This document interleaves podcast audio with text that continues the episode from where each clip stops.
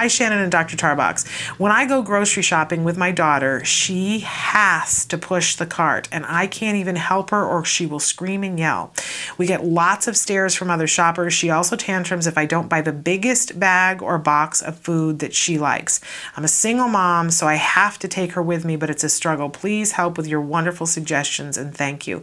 You know what? If you're still watching, I personally would love to know how old your daughter is because I don't know whether we're talking about a four year old or we're talking about a 17 year old. Right, yeah, and that might question. make a difference in could make a terms of physically what, but um, but okay, Dr. Tarbox, I, I'm so excited for you to answer this question. Right. So this is the grocery store is just the classic environment where it's stressful to be a parent with a kid who misbehaves. Right. Uh, Whether whether or not the kid's on the spectrum. Yeah. Um, it's just like you're in this fishbowl and everyone's watching you, and and regardless of how much people actually are watching you, you feel like people are Oh, watching yeah. you. And then of course there always is that jerk every now and then who's giving you a death stare. Right.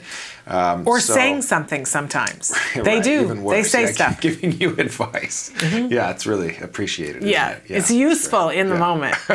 so useful. What could be worse?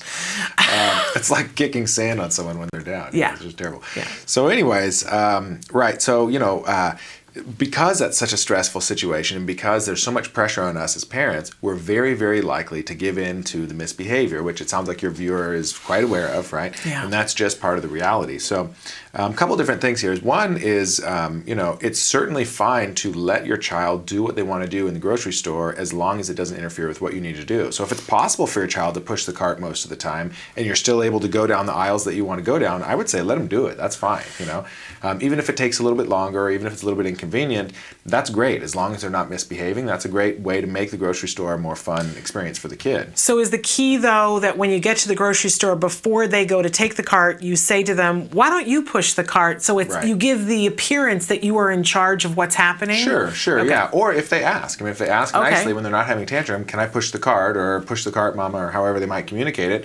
Great, let them do it, right? Okay. Um, now, I'm, I'm assuming that this mom has already tried that, and, and there is a limitation to that, and that is at some point you need to turn right when the kid wants to turn left, Right. Or the kid's just bumping into other carts too much, so you can't let them push the cart all the time. You have to take over sometimes, and it sounds like that's when it becomes really problematic.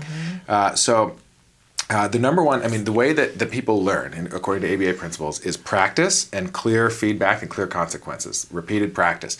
So the best thing that, that, that this mom can do is give her child repeated practice of having to follow whatever rules she sets um, in the grocery store or with uh, pushing a cart. So now what that means is repeated practice for you, mom, of being embarrassed and fr- frustrated in the grocery store, which can be terrible, right? Yeah. So the nice thing about grocery carts is you can kind of just borrow one. So what I would recommend is borrowing a cart and maybe taking it around the block and just taking a walk with your kid um, frequently, and you know with repeated practice and with some kind of reinforcer where uh, you maybe have some kind of signal where okay your turn to push now let your kid do whatever they want and now my turn to push and now mom is in charge of the cart and you provide reinforcement uh, accordingly right? So whenever the, uh, the child is accepting of that of those rules and or follows the rules without having a tantrum etc uh, but the point is get lots of practice in maybe in an environment that's a little bit less stressful. So maybe in a parking lot where there aren't a lot of other people maybe walking around the block um, but with a cart and sort of practicing if you will. I love that because